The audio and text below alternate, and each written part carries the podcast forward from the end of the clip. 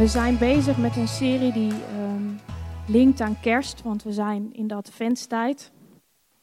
En Oscar is vorige week begonnen met eigenlijk te laten zien dat de Bijbel één verhaal is.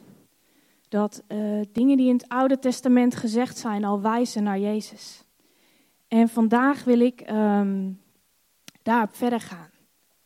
Mag de eerste sheet, Marcel? Ja, dank je. Dit plaatje is zo bekend. Een kerststal. Misschien heb je er de afgelopen dagen thuis eentje neergezet onder de boom. Of ga je dat nog doen?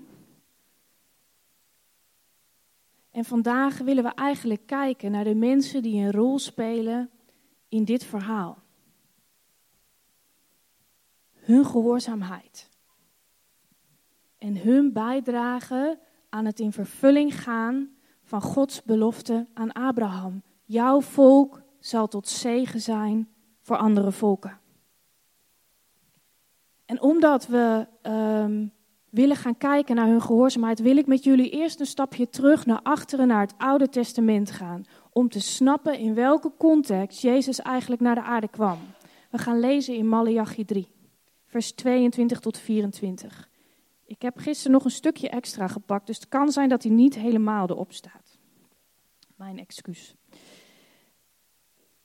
Dit zijn de laatste verzen van Maleachi. Houd je aan het onderricht van Mozes, mijn dienaar, aan wie ik op de Horeb regels en wetten heb gegeven, die gelden voor heel Israël. Voordat de dag van de Heer aanbreekt, die groot en onzagwekkend is, stuur ik jullie de profeet Elia. En hij zal ervoor zorgen dat ouders zich verzoenen met hun kinderen.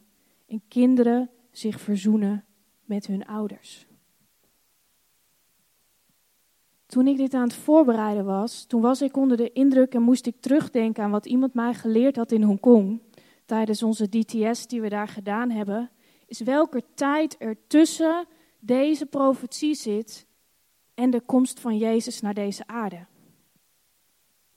Daar zit 400 jaar tussen.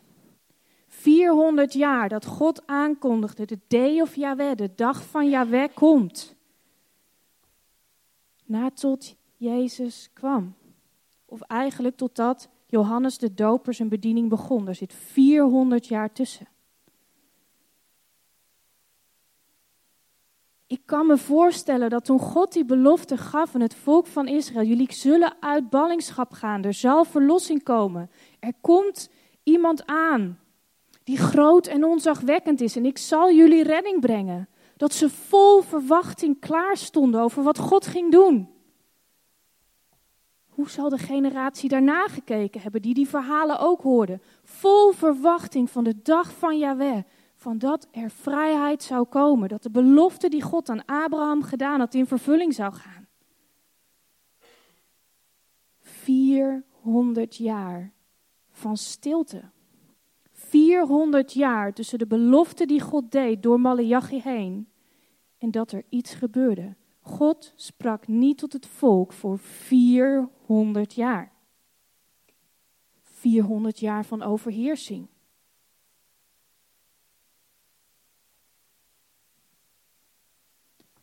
Mensen gingen zelf dingen doen. Ze dachten, we moeten God gaan helpen om die dag van Yahweh vorm te geven. We moeten iets doen. Er waren mensen die gingen strijden tegen de volken. Er was een andere groep die zei, we moeten de wet vooral aanhangen. Als we maar doen wat God gezegd heeft in de wetten van Mozes, wat er ook staat in deze verse van Maleachi, dan komt vast de dag van Yahweh. Anderen zeiden, we moeten gaan samenwerken in het eind met de Romeinen. Hoe meer we daarbij betrokken zijn, hoe meer het zal gaan lijken op hoe God het wil, dan zal God vastkomen. En anderen zeiden, nee, we moeten alleen maar gaan bidden. Hoe meer wij gefocust zijn op God, hoe sneller die dag van Yahweh zal komen. Voordat de dag van de Heer aanbreekt, die groot en onzagwekkend is, zo kondigt Maleachi het aan. Niemand verwachtte een baby. En de komst van Johannes de Doper is de invulling van de profetie van Maleachi. Het ging niet letterlijk om de profeet Elia, maar dat Johannes kwam. Hoe bijzonder als je deze context ziet van 400 jaar stilte, verwachten op iets groots en onzagwekkends. Die verhalen zijn generatie op generatie verteld. Is het dan, als we kijken naar hoe Maria reageert als de engel bij haar komt? We gaan lezen in Lucas 1. Lucas 1, vers 28 tot 33. Gabriel ging haar huis binnen en zei: "Gegroet Maria, je bent begenadigd. De Heer is met je." Ze schrok hevig bij het horen van zijn woorden en vroeg zich af wat deze begroeting te betekenen had. Maar de engel zei tegen haar: "Wees niet bang, Maria. God heeft je zijn gunst geschonken. Luister, je zult zwanger worden en een zoon baren en je moet hem Jezus noemen. Hij zal een groot man worden en zoon van de Allerhoogste worden genoemd. En God en de Heer zal hem de troon van zijn vader David geven. Tot in de eeuwigheid zal hij koning zijn over het volk van Jacob. En aan zijn koningschap zal geen einde komen." Ik wil met jullie kijken naar drie dingen die ik zag als je kijkt naar wat de reactie van Maria. Dat gaat over haar roeping, haar overgave en haar geloof. Ik begin bij de bovenste, Maria's roeping. De engel die komt bij Maria, meestal komt als je verhalen leest in de Bijbel, dan zie je dat een engel begint met: "Wees niet bang."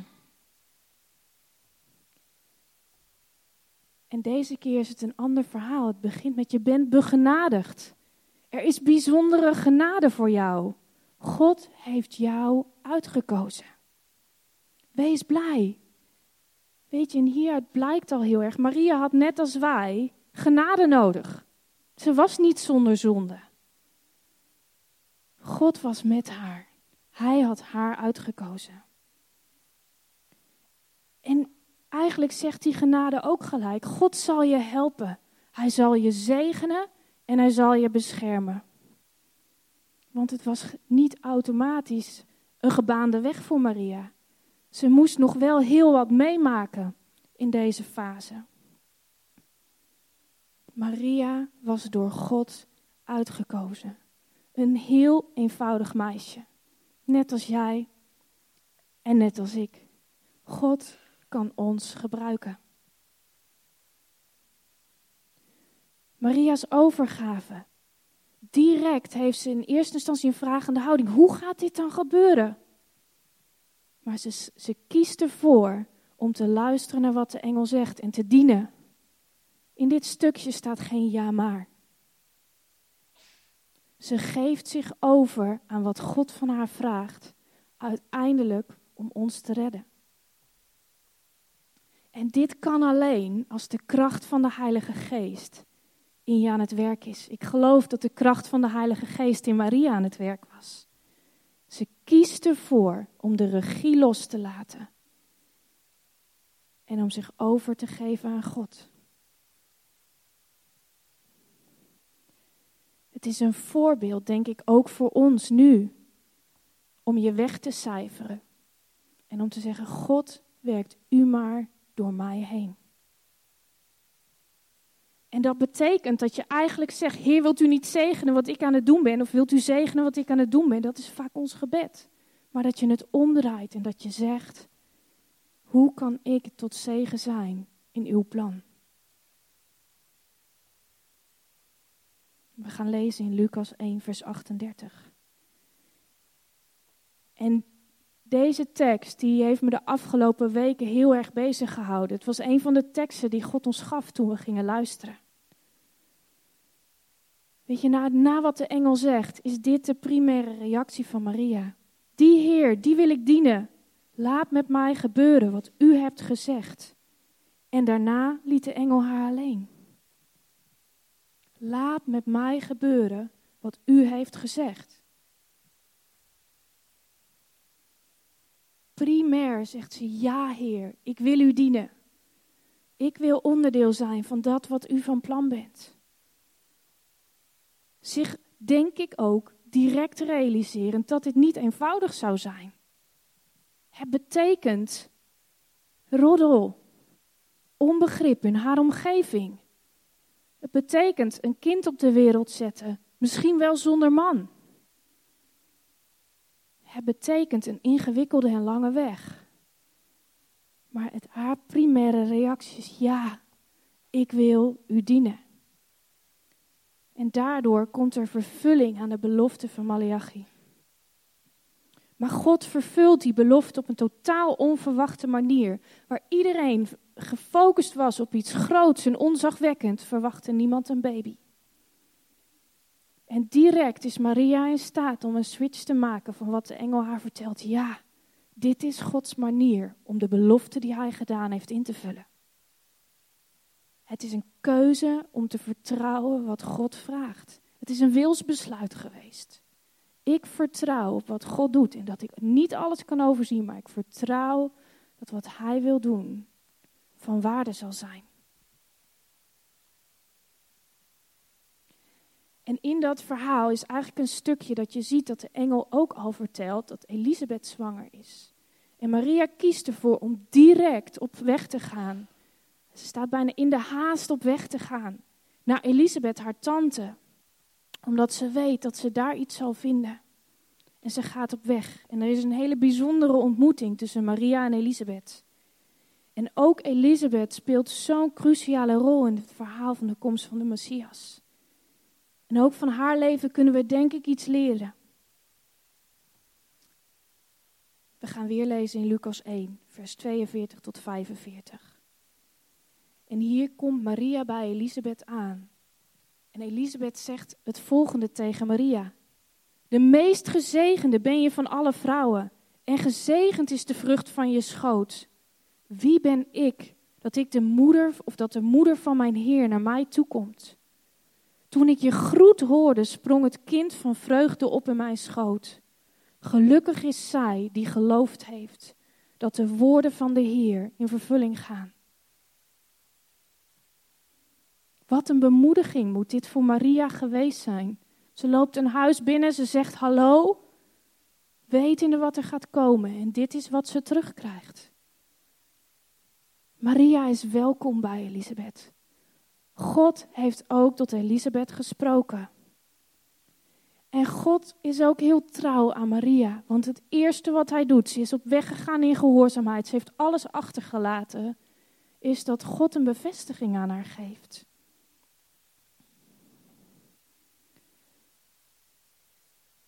En ook de vervulling aan wat God tegen Zacharias zei, gaat hier in vervulling. Er was al gezegd dat Johannes zou opspringen in de buik en vervuld zou worden in de buik van Elisabeth, vervuld zou worden met de Heilige Geest.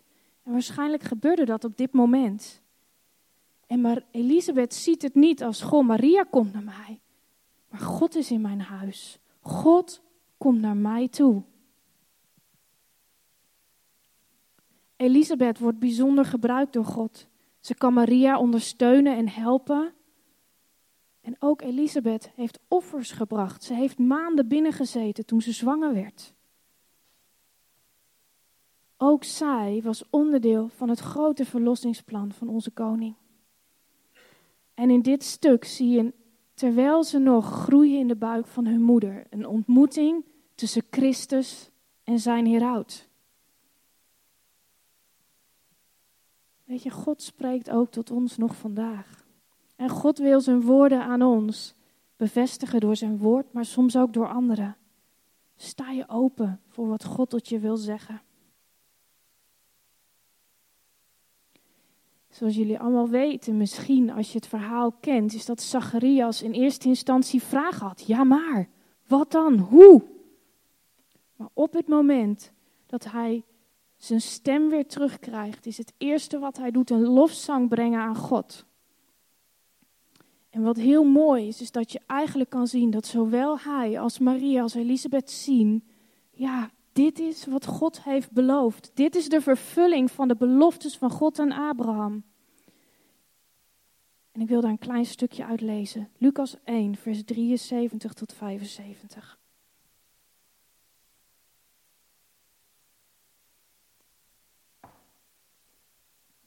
beloofd. De eed die God gezworen had aan Abraham, onze vader, dat wij ontkomen aan onze vijanden, hem zonder angst zouden dienen, toegewijd en oprecht, altijd leven in zijn nabijheid. Altijd leven in zijn nabijheid. Terug naar het Oude Testament, naar Genesis, waar Adam en Eva konden leven in Gods nabijheid, waar de nabijheid en het zijn bij God perfect was. Zacharias legt hier de link naar doordat de komst van Jezus komt, of doordat Jezus komt, kunnen we weer altijd leven in Gods nabijheid. Kunnen we God weer naderen. De dag van Jahweh gaat in vervulling. De belofte van Abraham, blessed to be a blessing. Gezegend worden als volk om tot zegen te zijn voor andere volken, gaat in vervulling. Ze zien het nog voordat het zover is. Er is nog één groep waar ik met jullie naar wil kijken. En dat zijn de herders. Weet je, als je naar deze foto kijkt, dan zie je dat die herders best wel stoere mannen waren. En niet per definitie de meest logische mensen misschien om het evangelie in eerste instantie aan te verkondigen. Ze werden nou niet heel erg hoog geacht in de samenleving. Ze waren vaak heel lang weg van huis. En in een achtergrondartikel las ik dat de herders die waarschijnlijk aangesproken worden door de engel, ook de herders waren die langere tijd weg waren. Dus het waren helemaal niet mensen die heel dicht bij hun volk stonden. God kiest mensen uit die beschikbaar zijn op dat moment. En die herders die zien een engel en die horen wat er is gebeurd. Dat er een kindje is geboren die verlossing zal brengen. Die invulling gaat geven aan de beloftes die God gedaan heeft. En dit is wat ze doen. Lucas 2, vers 16 en 17. Ze gingen meteen op weg. Troffen Maria aan en Jozef en het kind dat in de voederbak lag. Toen ze het kind zagen, vertelden ze hun over wat er over dat kind was gezegd. Ze gingen direct op weg. Ze waren waarschijnlijk helemaal niet zo dicht bij Bethlehem als dat ik altijd had gedacht. Ze hebben best een stukje moeten lopen, hun schapen mee moeten nemen. Ze gingen direct op weg. God had hun iets laten zien en ze gingen handelen. Ze wilden dit zien. En hoe mooi van God dat hij opnieuw aan Jozef en Maria een bevestiging geeft door de herders. Dit is een bijzonder kind. Ze vertelden Jozef en Maria wat hun over dit kind was gezegd. Weer een bevestiging van dat wat Maria had gehoord. En er staat ook dat Maria die woorden indronk en dat ze erover nadacht. God is trouw. En de herders die hielden het daar niet bij. Die gingen de boodschap delen over wat ze hadden gehoord van de engel. Mensen konden het niet bevatten. Dit was zo'n onlogische invulling van het beeld wat ze hadden van de dag van Jahweh. Een baby die redding gaat brengen. Een baby die tot verlossing voor ons allemaal zal zijn. Als God spreekt, zij kozen ervoor om gehoorzaam te zijn en om te gaan handelen. En de rode draad door al deze verhalen, ik heb er een aantal uitgepakt, is het denk ik dat er hele bijzondere ontmoetingen waren. Bijzondere ontmoetingen met een engel, een droom, een beeld. Bijzondere ontmoeting met God. En er was geloof. Dat ondanks dat het niet logisch leek, Gods beloften in vervulling gingen. En er was directe en volledige gehoorzaamheid. Hoe is dat met ons? Vorige week gebeurde er bij ons thuis iets wat mijn hart raakte, wat hier zo aan linkt. We hebben een zendelingengezin leren kennen toen wij als gezin in Hongkong woonden. En hun plan was om na 2 jaar, dus dat is bijna, naar China te gaan. En daarna stuurt een voice message naar een van de twee. Zegt, en, hebben jullie al van God gehoord of je naar China gaat of niet? En een paar uur later komt er een voice message terug. En ze zeiden, nee Dana, God heeft gezegd dat we in Hongkong moeten blijven. We vinden het moeilijk, maar God weet het beste. En weet je, als God iets vraagt, dan moet je direct gehoorzamen, volledig gehoorzamen en gehoorzamen uit vreugde. En dat is wat ik aan het doen ben. Ik vind vreugde in het feit dat ik God gehoorzaam. En dat raakte mijn hart. Want weet je wat ik me realiseerde? Mijn dochter hoort op 9-jarige leeftijd al hoe belangrijk het is om God te gehoorzamen. En om dat direct te doen. En volledig te doen. En weet je wat ik me ook realiseerde? Dat als ik niet naar Hongkong was geweest, ik niet in de praktijk voor me geleefd had gezien wat het betekent om zo met God om te gaan. In ons polderland, in ons ja-maar-land, in ons Nederland. Heb ik dit niet in mijn kindertijd voorgeleefd gezien?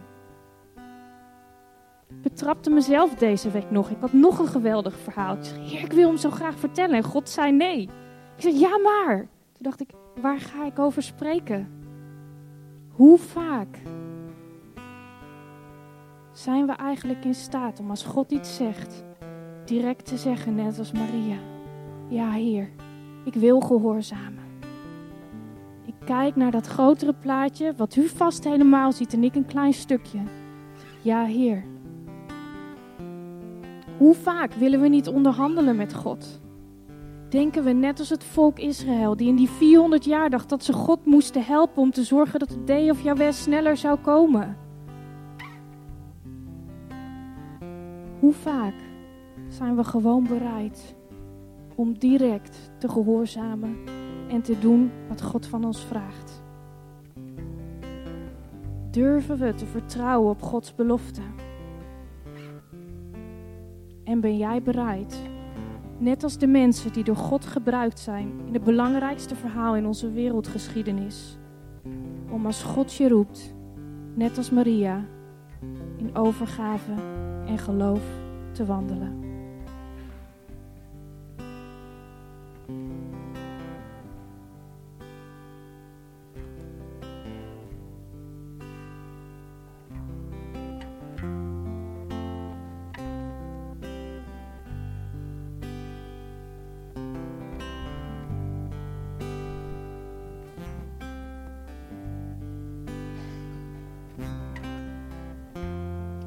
Zullen we gaan staan, mensen?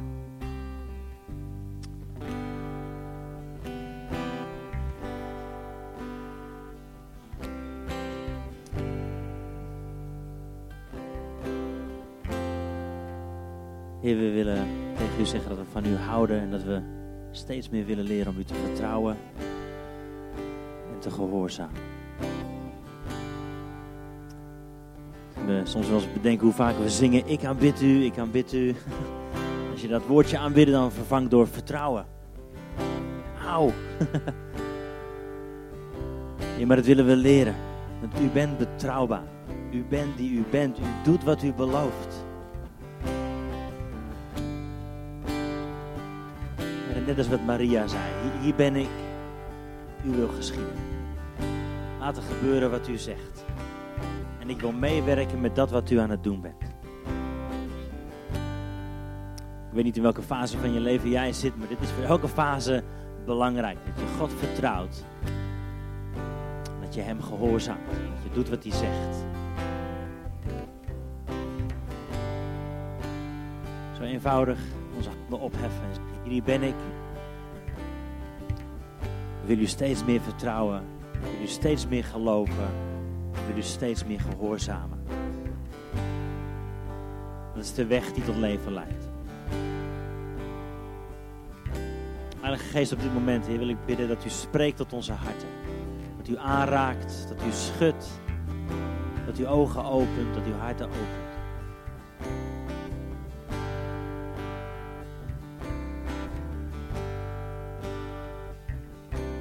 Want we willen u vertrouwen, Heer. U bent betrouwbaar, u bent goed. Tot in eeuwigheid. U bent altijd dezelfde. U bent voor ons, u bent met ons. En die dingen die ons vertrouwen hebben beschaamd, mensen hebben gedaan of wat er is gebeurd. Er is genezing, er is herstel en we staan op en we gaan weer door achter u aan. Je vergeef onze ja maar, vergeef onze terughoudendheid. We willen ons oprichten, onze knikkende knieën rechten en gaan in gehoorzaamheid achter u aan, Jezus. Spreek uw leven, spreek uw woorden van waarheid. En op dit moment. We willen leren leven vanuit uw genade, vanuit uw kracht. Amen.